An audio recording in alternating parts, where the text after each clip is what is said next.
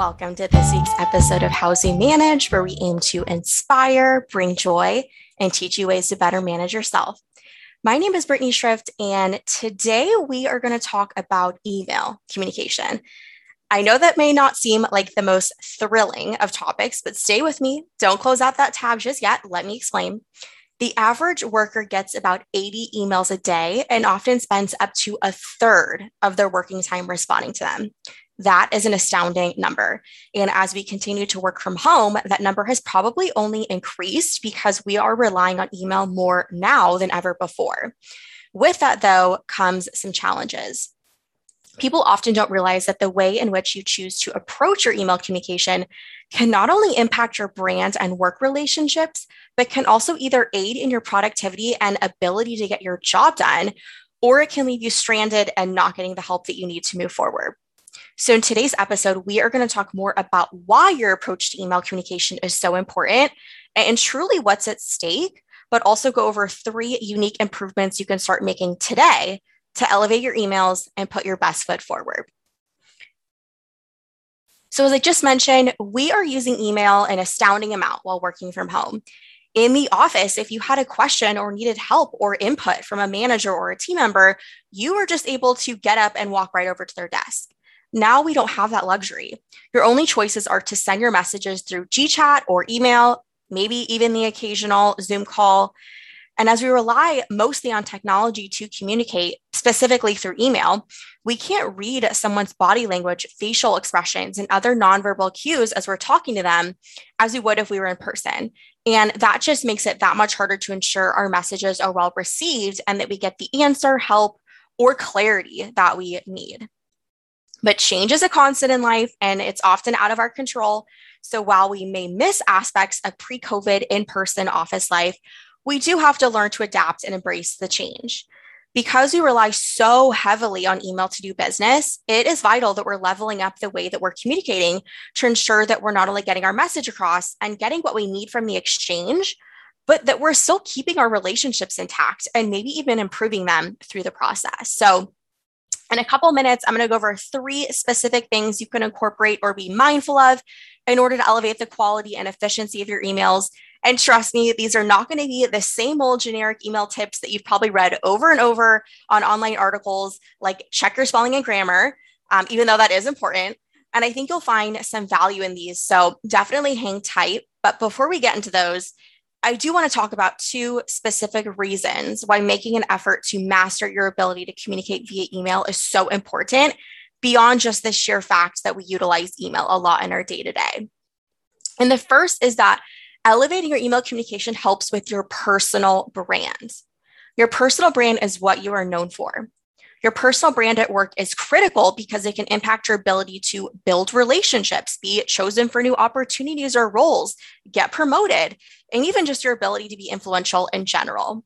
Remaining calm and respectful as you navigate conflict is one way you can elevate your brands, while gossiping about a coworker can negatively impact your brand. And email communication is no exception. Things like spelling someone's name wrong, using poor grammar, or sending a mile long email all can have an impact on your brand. It can cause people to make judgments about your character, your skills, and even your values. They can walk away thinking that you're not detail oriented or lack self awareness. They might even question your intelligence or your capability. When their only interaction with you is through virtual communication, they have nothing else to base their impression off of while I'm definitely not advocating for people to make snap judgments and, of course, encourage everyone to have empathy with each other, it's also just unavoidable and a part of the working world that I don't think will ever change. So, knowing that we need to lean into it and control what we can, which is the way in which we choose to present ourselves. You want people to leave email interactions thinking that you're smart and capable and professional.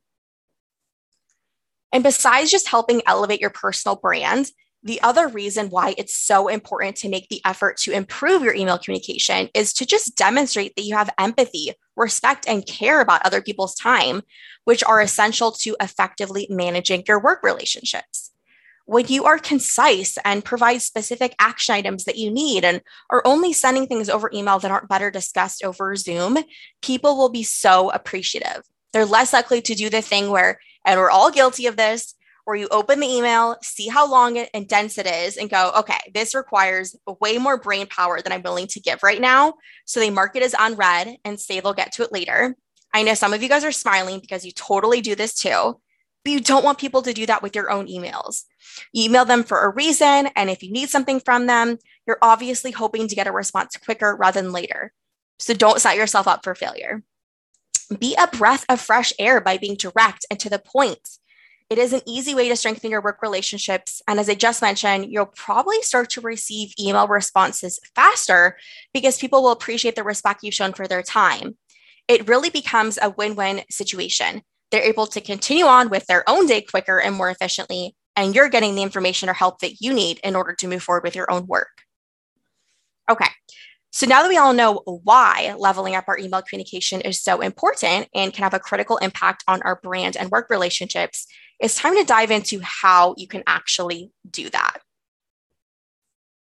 So, the first way is to be more strategic with your subject lines. If you are guilty of being careless with your subject lines and either, either leave them blank or only put two seconds of thought into it, this one's for you. To be more strategic with your subject lines, all you have to do is to one, consider who the person receiving the email is going to be and two, what you want the intended outcome of the communication to be. So let's talk through an example to illustrate this. Let's say you're in a project based role and you need your manager to review something that you created. So, in this situation, it's very easy to identify who the intended audience is, your manager, and the outcome, which is to have them approve what you've put together. And because it's internal communication, not external with a customer or a pro who, let's say, you're trying to sell a product to, because that will require a different approach to the subject line. This situation is internal, so it's important to be direct and concise. So, to create a strategic subject line, it's best to not only put something like, please review, insert name of the project, but to also put a due date in there as well. So, that would look like review by Thursday, insert name of project. That way, when they see the email come through, they know whether something is urgent or if they can wait a day or two to review it or respond to it. Just taking a few extra seconds or minutes to properly create a subject line and not just putting the name of whatever you're working on, but the action you need and by when dramatically increases the likelihood that you're going to get what you want and in the time frame that you need it. Our next tip to writing better emails is to start with the action items. So I used to always end my emails with the action items or what I needed or was asking of the person. In my head, I thought it was logical to give the background first and then end with what I needed. And in my research, I found that a lot of people do that as well. And the reason for that is because subconsciously we're afraid to bother other people. Super interesting, right? But come to find out, that's actually not the best approach and can have the opposite intended effect. The reason why you should start your email with a question or action item is because it's actually an act of courtesy towards the recipient of the message. It gives the receiver the option to just directly answer the question and move on if they don't need the additional information, or to keep reading if they do. It's counterproductive to give the context before the question, as many times the person, and this may sound harsh, but they just don't care or they don't need the context. They just want you to get to the point. So save them the time that everyone so desperately needs back, especially if you're speaking with someone at a high level like a director or a VP, and start with the point and end with the context. All right, our last tip is one that, and I'm going to admit, off the bat doesn't seem that creative or unique, but it is one that is so important and probably has the biggest impact that I just couldn't ignore it and that is to keep your emails concise. There is not a single person you work with who has the time or the energy to read a novel of an email. Look, I get it. Sometimes you get really excited about something, or you're concerned people are going to miss something, or you feel the need to explain something in depth. I get it. I have been there. I had a manager call me out on this years ago, and I honestly wish that someone had sooner. But nothing will irritate your team, your manager, your customer, a client more than an email that looks like the dictionary has been sent to their inbox.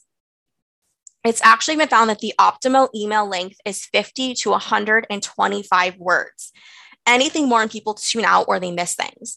And that's even assuming someone takes the time to attempt to read the novel, Some people will just open it up, give it one look, and immediately put it in the trash. The great thing though is that this can absolutely be improved. The best way to become more concise is to utilize a three step process. So, step one would be to write out the email. Step two is to cut the email in half. By that, I mean rewrite it and cut out half the length that you originally had. And then step three is to cut it in half one more time. The first time you do this, you're going to be very annoyed at me. Um, but I promise once you make it into a habit, you will be amazed at how concise you can make your emails. Turn it into a little game or challenge for yourself until you make an effort to be mindful and aware, you just don't realize how many filler words or unnecessary fluff you add. This won't be easy by any means, but will absolutely increase the likelihood that you'll have people reading and actually responding to your email. As you can tell, None of the tips I just talked about are mind blowing, earth shattering, never been talked about before, but they are simple things that are so easily overlooked or forgotten about that, when combined, can make a huge difference. We send so many emails each day that it's become such a casual part of our business process. But the reality is, it's not GChat and it's not a text message, so we need to treat it as such. Now, I definitely want to be clear no one is telling you that you have to be overly serious and formal and corporate. This is Houzz after all. And thankfully, we don't have a culture that aligns with that. So you don't need to be stuffy, just polished. And of course, if you have a more personal and casual relationship with the person reading your email, feel free to loosen the reins a little bit more. At the end of the day, you just want to be mindful of how you're presenting yourself and really ask yourself Does this language, form, length communicate that I'm respectful, professional, and courteous of the person who is reading it? Hopefully, the answer is yes. And as the saying goes, the devil is in the details. So put your best foot forward and level up those emails. All right, guys. Well, we hope you enjoyed this week's episode of Houzz You Manage and look forward to seeing you next time. For now, have a great week.